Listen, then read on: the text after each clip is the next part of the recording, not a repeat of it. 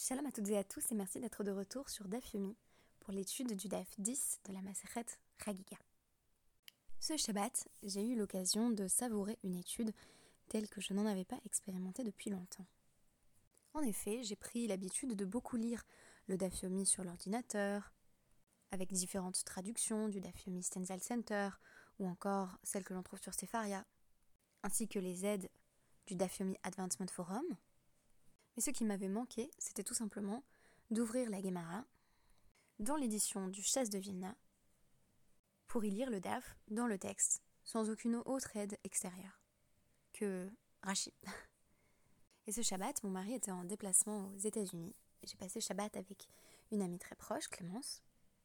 Et nous avons eu l'occasion d'ouvrir notre chasse Vilna et d'étudier le DAF 10 dans le texte.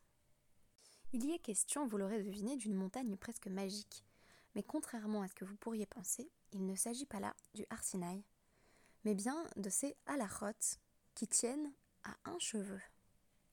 La Mishnah, au Hamoud Aleph de notre DAF, dont le contenu va être explicité tout au long du DAF Yud de la Maseret Giga, témoigne bien de la relation conflictuelle des Rachamim aux sources textuelles qui sont les leurs. Avec une honnêteté intellectuelle sans exemple, la Mishnah va distinguer trois types de halachot. Tout d'abord, matnitin, voici le contenu de la Mishnah, Heter Nedarim. La dissolution des vœux. La dissolution des vœux fait partie de la première catégorie, Pochin Ba'avir Ve'en Alma chez. Elles sont suspendues dans les airs, ces lois qui portent sur la dissolution des vœux, et elles n'ont rien sur quoi s'appuyer. En d'autres termes, il s'agirait presque d'une pure invention des sages.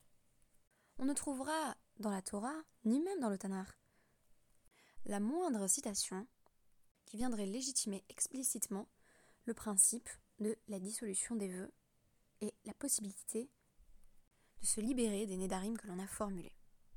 Faute de mention explicite, ces lois sont comme suspendues dans les airs. Dans la seconde catégorie, vont rentrer des halachot qui ont quelques sources textuelles, mais fort peu. Ilchot Shabbat, Chagigot, Ve'ameilot.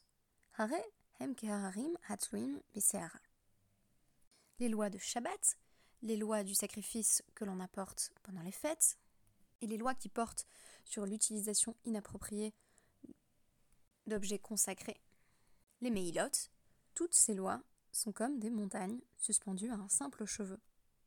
Les sages ont en effet largement glosé à partir de peu de versets. Mikra On a peu de versets qui portent sur ces lois, et pourtant une foule de halachot. Il suffit de mentionner les 39 travaux de Shabbat pour s'en assurer. Le volume textuel de littérature légale produit sur ces catégories excède largement les références qui permettraient de fonder toutes ces lois. Hadinin, Veha Avodot,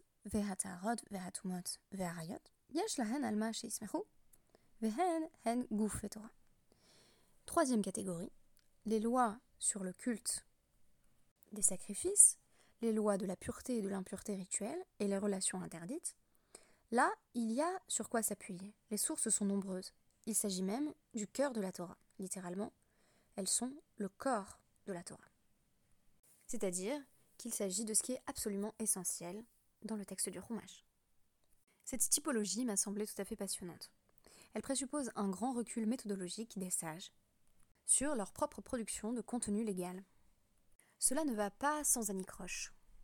En effet, l'ensemble du contenu de la Gemara va consister à contester les présupposés de la Mishnah sur les deux premières catégories, c'est-à-dire à affirmer que, en réalité, ces lois sont bel et bien sourcées la Gemara va commencer par remettre en question la première catégorie de lois qui apparemment ne sont en rien fondées sur des psukim, sur des versets explicites.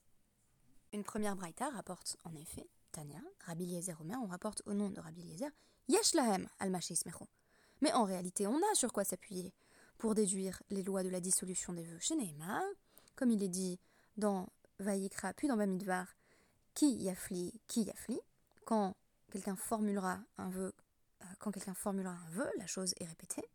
Je t'ai pas ami, deux fois. ça t'apprend la première fois euh, la possibilité de s'interdire quelque chose en, en formulant un vœu, et la seconde fois, la possibilité de se libérer de ce vœu par la parole. On trouverait donc une allusion thoraïque à la possibilité de se libérer d'un vœu auquel on ne souhaiterait plus s'astreindre. Pas moins de cinq sages vont se succéder pour trouver une source à la notion de éterne et d'arim. C'est comme si quelque chose semblait incommoder grandement les rachamim dans la Gemara, à savoir le présupposé qu'il serait possible que les sages aient inventé pour de bon une catégorie légale qui ne serait pas présente dans la Torah. Il va être très important, à partir de là, pour les rachamim de prouver que on peut du moins y trouver une allusion. La preuve qui va convaincre le plus est celle qui est avancée par Shmuel. I havahatam amrileu, si j'avais été là, j'aurais dit aux sages, aux quatre autres sages qui ont proposé une source textuelle. Didi adifa euh, mi ditro. Ma preuve textuelle est meilleure que la vôtre chez puisqu'il est dit, dans Bamidbar 33, Lo yachel devaro. Il n'annulera pas sa parole. Hu il ne peut pas littéralement s'excuser lui-même, il ne peut pas se pardonner lui-même, c'est-à-dire qu'il ne peut pas annuler sa propre parole, mais d'autres peuvent le libérer de son engagement qu'il avait formulé sous la forme d'un vœu. Amara Rava, les Itz. Pour toutes les autres preuves ramenées par les quatre sages précédents, on peut trouver des réfutations et affirmer que, tout simplement, dans le contexte, le verset ou la partie du verset se réfère à autre chose et pas à la dissolution des vœux. Les var, midi Shmuel, Bepircha. Par opposition à Shmuel, euh, parce qu'on ne peut trouver de réfutation à la preuve qu'il a avancée. Et on va trouver là-dessus un délicieux proverbe talmudique, Itemarav Nachman Bar comme il est rapporté au sujet de Rav Nachman Bar ou peut-être de Rava. Hainu de Amar Inaché, c'est comme, comme les gens disent, c'est une expression proverbiale. Tavachadapi Pelta, euh, Mi Mele Tsana Dekare. Il vaut mieux un seul piment bien épicé, un piment bien fort, que un panier entier rempli de courges. Les courges étant plus fades et comparées ici aux arguments moins convaincants de tous les autres sages qui ont précédé Shmuel. La conclusion est telle que l'on finit par affirmer que, en réalité, les lois de Heter Nedarim ont Alma chez Ismacho. Elles ont une source textuelle, fut-elle largement allusive, puisqu'on ne trouvera pas de référence explicite à la possibilité d'annuler ses vœux. Il s'agissait là de remettre en question l'idée en vertu de laquelle on aurait affaire à une pure invention rabbinique, car l'idée avancée très hardiment par la Mishnah semble déplaire aux sages dans la Gemara. Il faut remarquer au passage que la Mishnah perd de sa force conceptuelle et de sa clarté typologique si l'on affirme que en réalité toutes les lois peuvent être sourcées. Et en même temps, on comprend les enjeux que cela peut représenter en termes de légitimité. C'est-à-dire que le discours des sages n'est pas suspendu dans les airs, pour reprendre le langage de la première catégorie, mais trouve bien de quoi se fonder. Ce qui est étonnant, c'est que pour les lois de Shabbat, qui ont été décrites comme étant une forme de montagne magique qui tient sur un simple cheveu, la démarche ne sera pas la même et les sages vont bel et bien reconnaître que certaines des catégories qui président aux lois de Shabbat sont en réalité des lois qu'ils ont explicitées eux-mêmes et dont on ne trouverait pas la source dans la Torah. En effet, la Gemara va commencer par s'exclamer Ilchot Shabbat, Mirtav Ketivan. Ce sera le même procédé pour euh, les halachot suivantes au sujet des sacrifices des fêtes et des meilot, des actes de désacralisation d'une forme de propriété consacrée. La démarche de la Gemara va systématiquement être de dire mais c'est écrit. Euh, avec cette répétition lexicale euh, qui semble exprimer la surprise. Mais assurément, il y a plein de sources pour les halachot de Shabbat. Elles sont écrites, vraiment on ne serait pas en peine de chercher et de trouver dans la Torah des allusions au halachot de Shabbat. Alors que signifie la Mishnah quand elle crée cette seconde catégorie de lois qui sont comme des montagnes suspendues à un cheveu Eh bien tout simplement, la Gemara va évoquer le principe posé. Tout d'abord par Rabbi Shimon, en vertu duquel on est exempté lorsque l'on accomplit une action créatrice dans un but qui n'est pas le but premier de cette action, comme par exemple creuser un trou pour en utiliser la terre et non pour utiliser le trou, et encore ce qui est rapporté au nom de Rabbi Yehuda, la différence entre métaken et mécalquel, à savoir que une action qui est véritablement créatrice, qui est métaken, qui répare quelque chose, euh, est interdite, mais ce qui est mécalquel, ce qui est purement destructeur, comme la création d'un trou inutile, euh, ne saurait être sanctionné du point de vue des lois de Shabbat.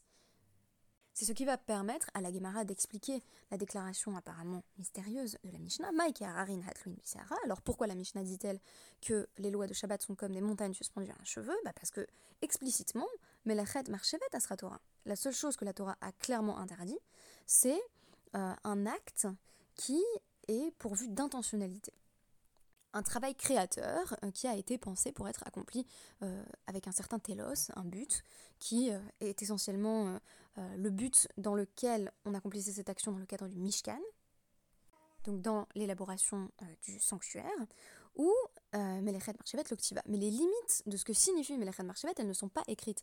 C'est-à-dire que par exemple, si on ne lisait que la Torah, on ne saurait pas que ce qui est euh, mécalquel est susceptible d'être patour, que tant qu'un travail est purement euh, destructeur, il ne tombe pas sous le coup de l'interdit. On n'aurait pas en fait toutes les restrictions et les précisions que vont venir ajouter les sages. Par exemple, euh, la restriction de Rabbi Shimon qui nous rapporte que c'est seulement si une melacha est accomplie dans le but spécifique qui présidait au départ à la création de, son concept. donc on ne saurait pas que cela seul est interdit. On avait donc besoin de la parole des sages pour circonscrire les autorisations et les interdictions en matière de loi shabbatique.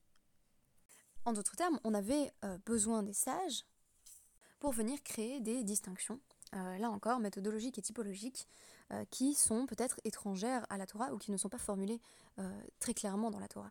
En d'autres termes, la Mishnah reproduit par sa structure la démarche des sages de manière générale qui consiste à expliciter, à dénouer, les chevaux complexes des lois telles qu'elles sont exprimées dans la Torah, à établir des euh, catégories, des sous-catégories.